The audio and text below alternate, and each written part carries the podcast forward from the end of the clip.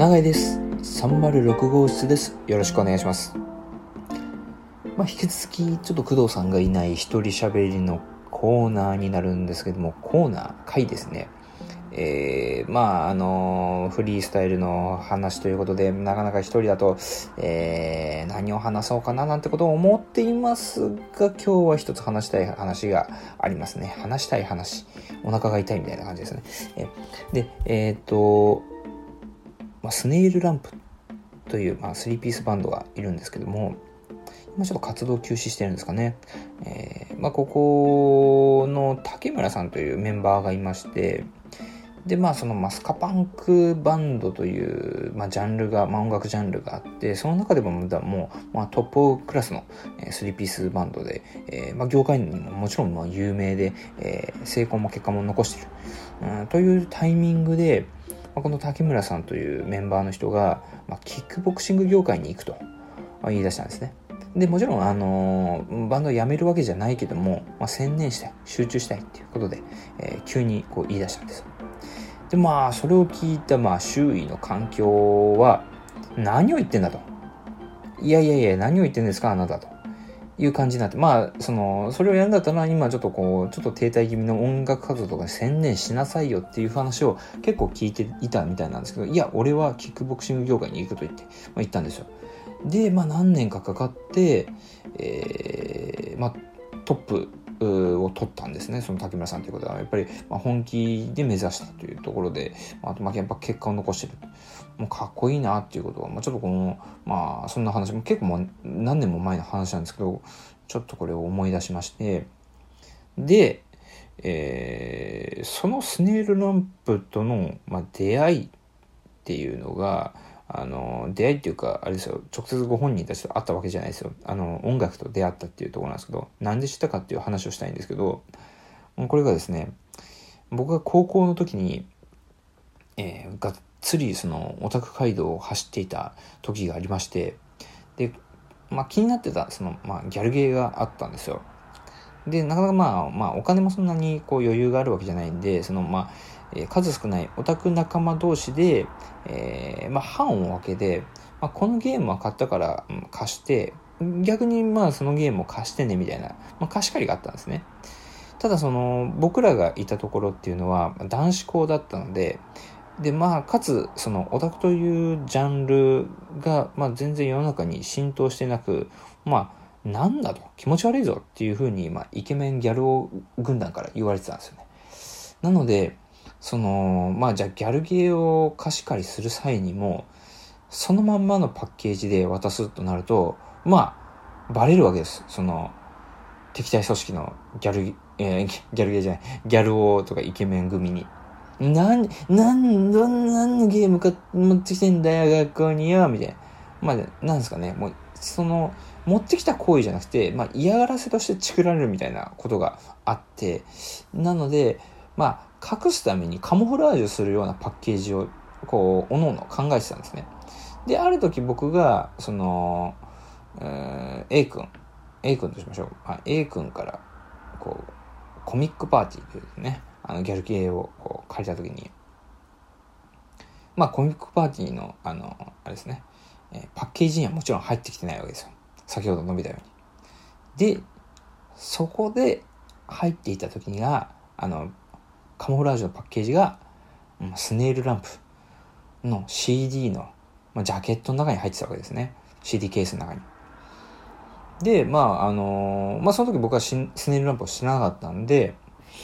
こう、まあ、そのまま、あありがとう。ありがとう。もう闇取引ですよね。うん、どうも。この CD をさも借りたかったんだ、バリの、あの、関係性で、受け取って、で、家に持ち帰って、パカって開けるわけですよ。あそしたら、もちろん、あの、借りたかったゲームのディスク入ってるんですけど、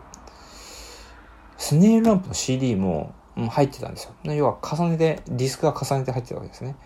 で、何の気なしに、ちょっと、なんだよくわかんない、あの、あれだけど、ちょっと聞いてみるか、みたいな、感じで、聞いてみたら、すごいこの自分の中でこうビビッとヒットして、うわ、なんだこれはと。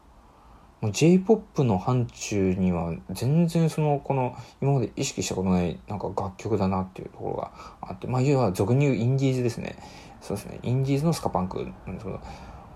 あ、これは熱いな、みたいな。気がついたそのもう、あの、ギャルゲーはそっちのけで、そのスネールロンプとは何ぞやという、もう調べから入っていきまして、で、この、で、当時インターネットってあまりこの、なんですかね、調べ物をする際にインターネットっていう考えにあまり言ってなくても、要は情報があんまり出てこないので、どうや、どういう、どうやって調べるかっていうと、あの、まあ、こう、どうやらインディーズ系だっていうことが、こう、分かったので、まあ、ディスクユニオンに行くんですね。で、これが、あの、中野にある、ブロードウェイの中にあるディスクユニオンなんですけど、まあ、要はもう、ネットで調べるじゃなくて、もう足で調べるということですよ。行きまして、うん、で、まあまあ、あの、その、スネールランプの方で、お、で、スネールランプは他の CD も出してんのかなってって、そこの S, S 行を見るわけですね。あの、ABC の S 行を見て、あ、あったあったあったあった。あと、あ、結構出てるんだなと。いや、ジャケットが活かしてるな、みたいな。でですね、で、まあ、その最後の方に、そのジャケット最後の方に、スペシャルサンクスっていうところがあの書いてあって、で、いろんなあのバンドの名前が書いてあるんですね。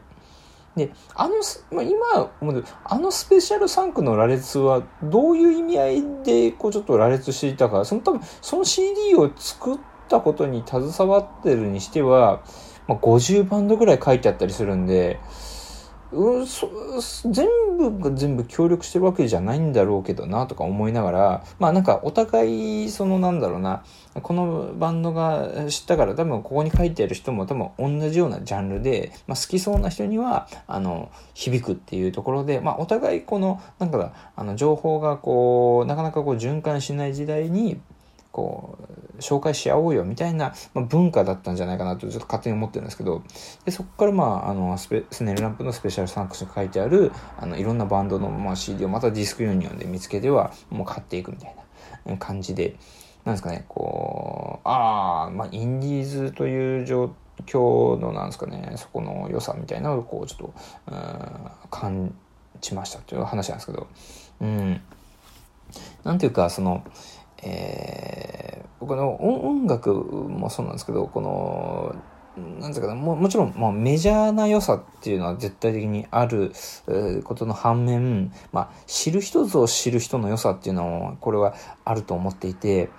これがなかなか難しいんですけど、その、で、じゃあインディーズは全部インディーズでいいかという、インディーズの中でも、その、まあ、王道感を走る人とか、あの、絶対的な本物感ですよね。えー、から、まあ、ポップだったり、ちょっと、あ、ちょっと軽いなって思うような立ち位置みたいなのがあって、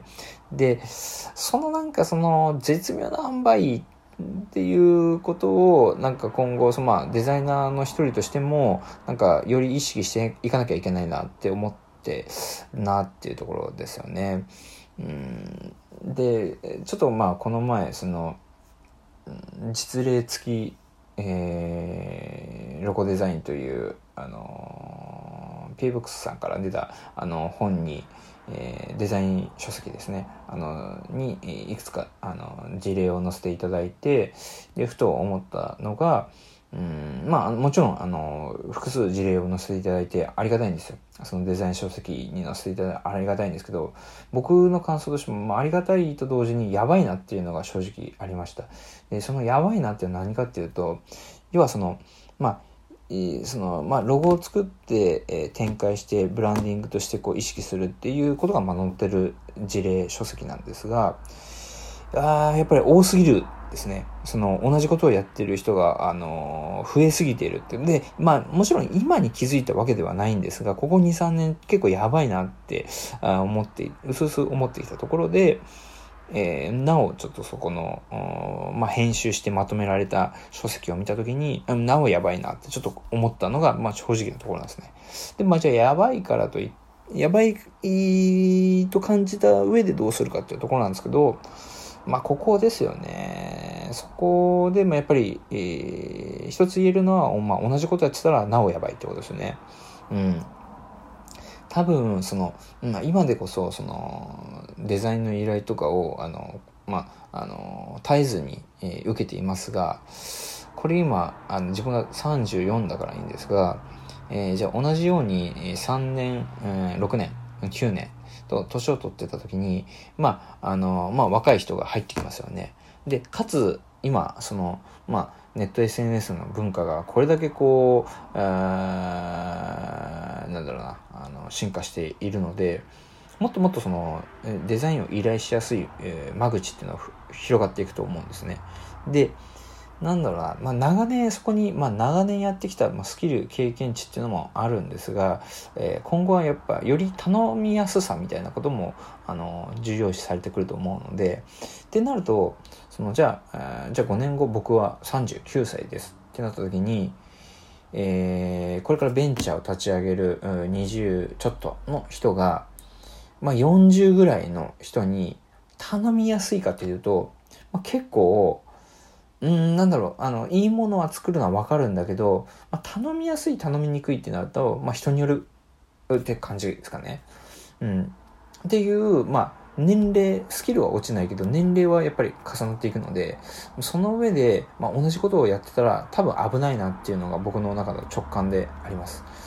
なので、まあもちろんデザインは続けるんですけども、やっぱり、えー、なんだろうな、うん、そこでそのデザイン業界内でやり方をうんうんうんとこう変えていても、そこはあんまり状況が僕は変わらないと思うので、えー、そうではなくて、ちょっとやっぱり、あの、別軸のこともちょっと視野に入れたいなっていうところをちょっと今考えてますね。うん、なんで冒頭で話したそのスネイルランプの竹村さんがあの、まあ、スカパンクとしての音楽を続け、えー、ながらえー、キックボクシング業界に行ったっていうところは、あのー、やっぱりなんか、でももちろん結果を出してるってところは、やっぱりなんか、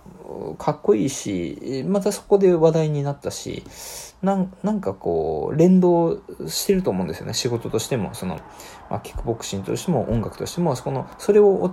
双方やったからこそ、なんか、両方の仕事に、なんまあ関係者っていう、その物理的な面もありつつ、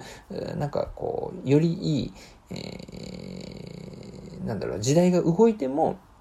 仕事も耐えうることもなく、かつ、まあ、自分自身の、なんだろうな、まあ、生きるモチベーションというのもしっかり、こう、右上がりでキープしていく、いけるっていうようなことができるのかな、みたいなことをちょっと感じていますね。うん。まあ、一回休憩しましょう。はい。休憩も終わりまして、えー、まあ、ちょっと、そうですね。ちょっとデデザインの話でもしましょうかね。せっかくなんで。えー、あの、まあ、あの、日本にはいろんなあのデザイン団体がありまして、まあ、一番あの、まあ、有名で大きいところは、まあ、ジャグダーですね、えー、日本グラフィックデザイナー協会というのがあります。で、えー、まあ私はあのロゴを中心にやっているので、まあどっちかというとロゴというのはまあ文字寄りのこうデザイン団体になってくるということで。で、日本にはこの文字中心のデザイン団体が大きく2つあります。えー、一つがまあタイポグラフィー協会っていうところと、えー、もう一つは TDC、タイプディレクターズクラブ、東京タイプディレクターズクラブですね。このタイプグラフィー協会と、えー、東京タイプディディレクターズクラブという大きく2つあるんですけど、まあ、何が違うんですかみたいなことが結構あの言われていてでまあそうですねこう両方ともま文字を継承啓蒙する団体ではあるんですが、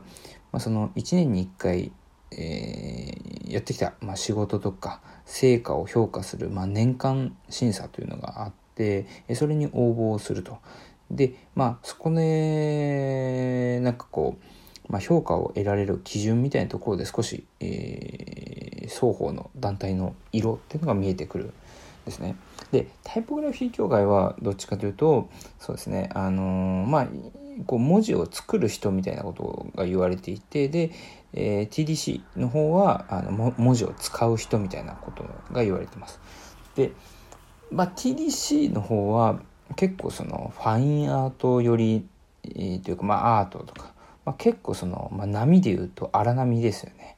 うん、俺ここにありみたいな、まあ、個性がグンと出てくるようなものが結構評価されてる、まあ、見た目のインパクトだったり圧倒的な存在感とか、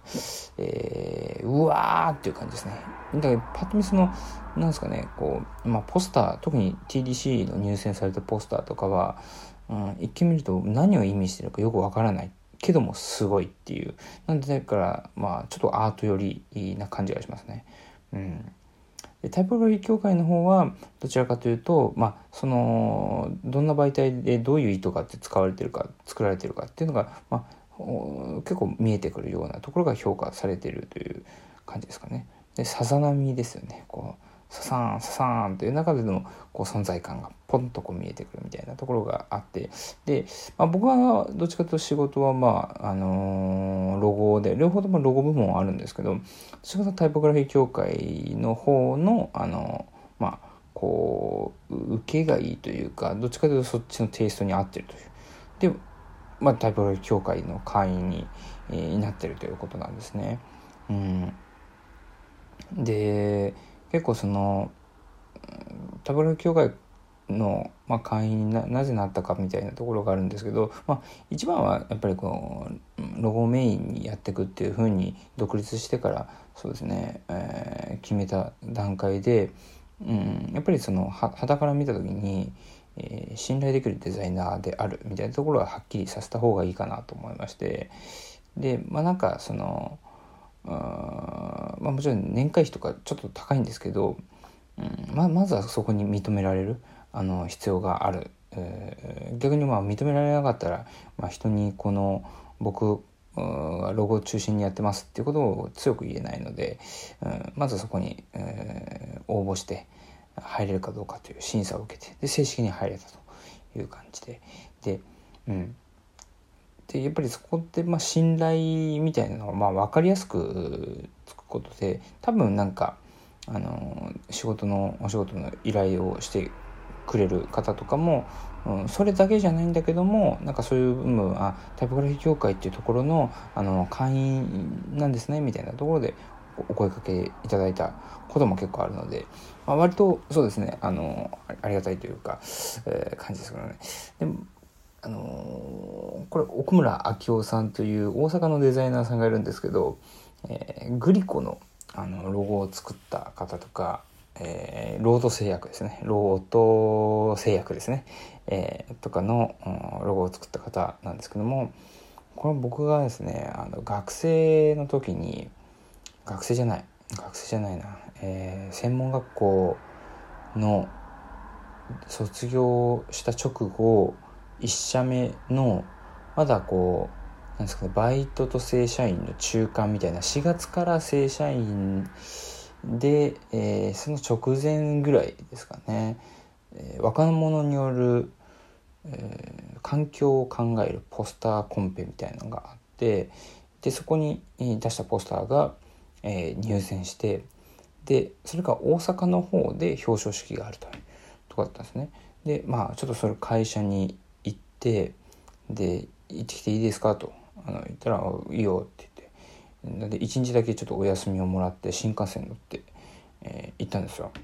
で、えー、その時の審査員の一人が奥村明夫さんでで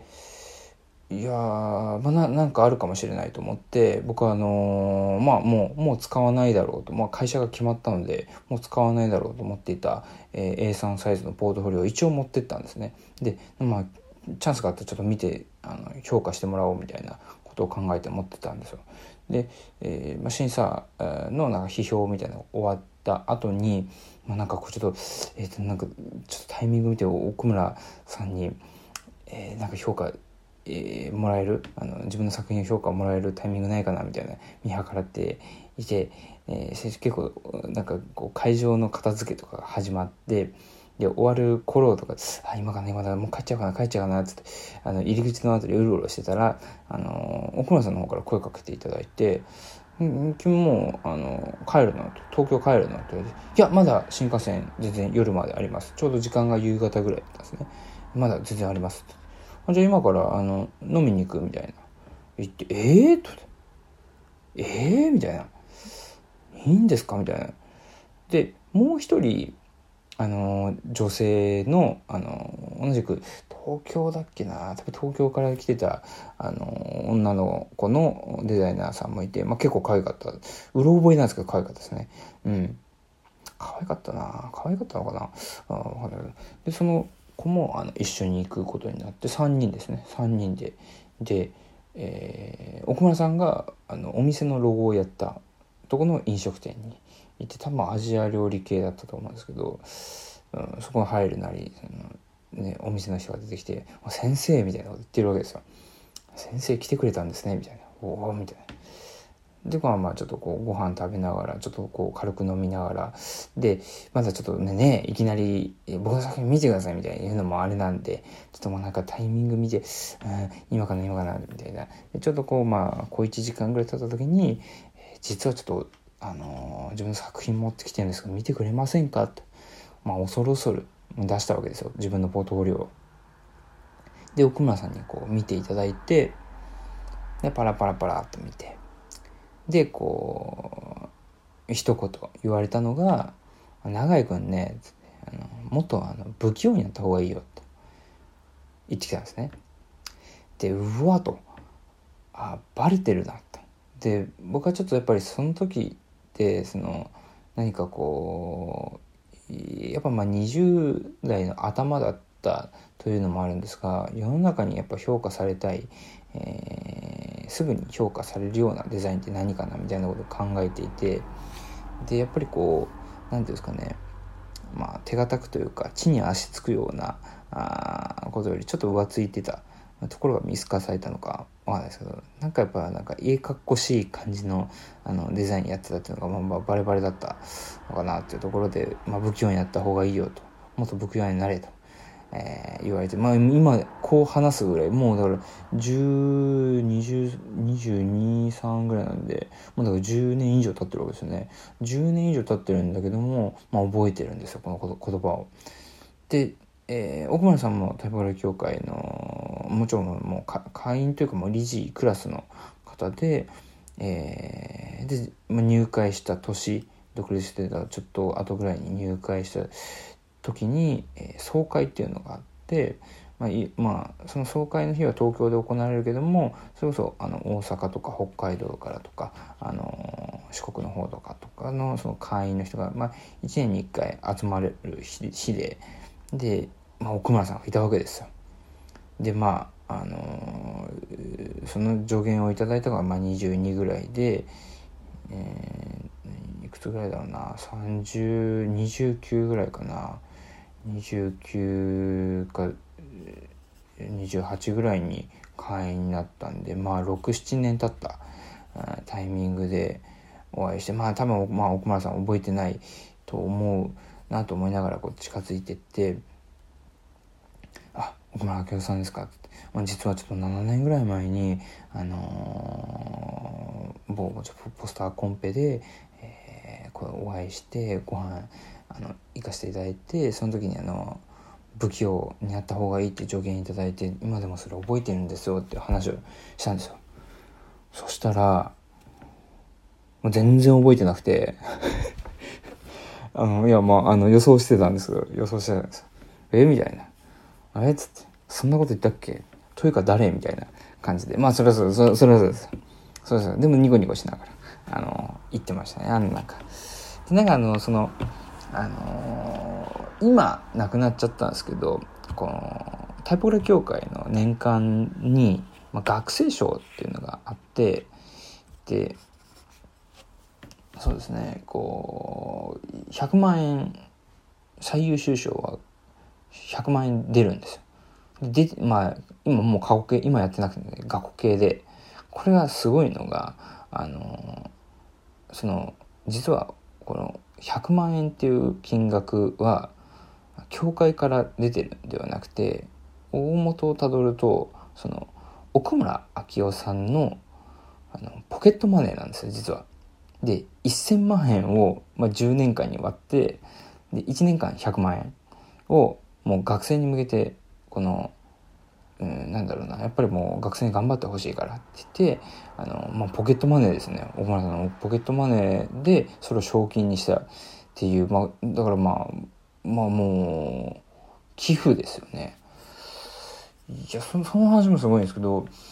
その総会のちょっと総会が始まる数時間前にその年の年間のあの最優秀賞の商標式があって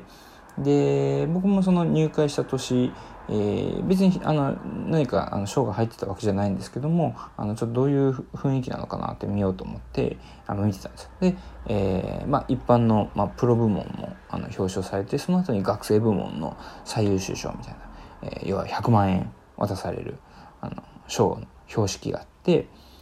で毎回あのこの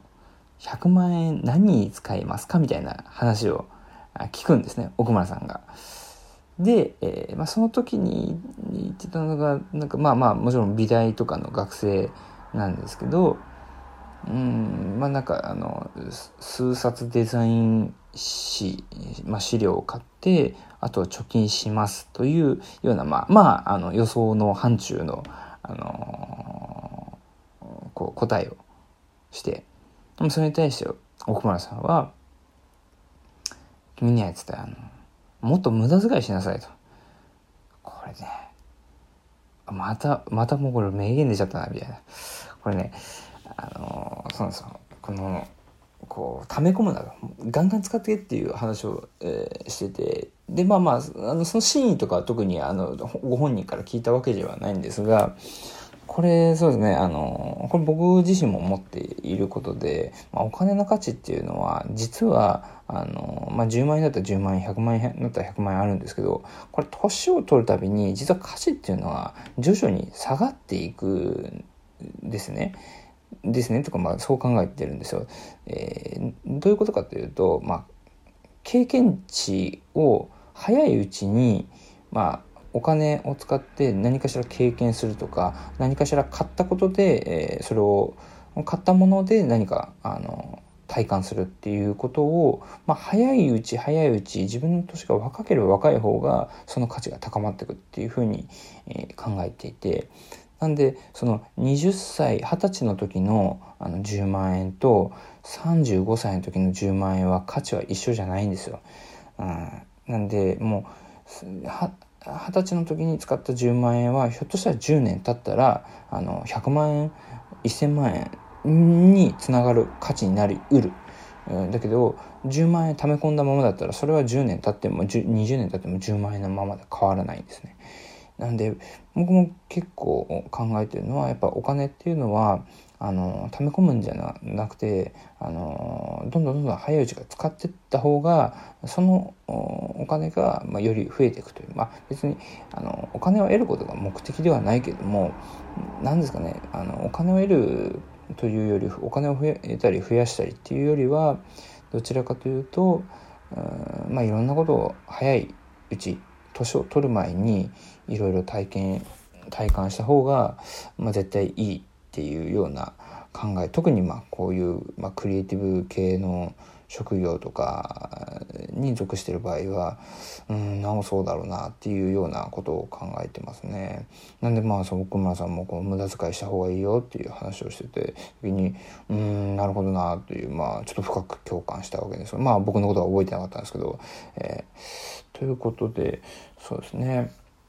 まあちょっとそんなあのまあ真面目とかわかんないお金の話に最後なりましたけど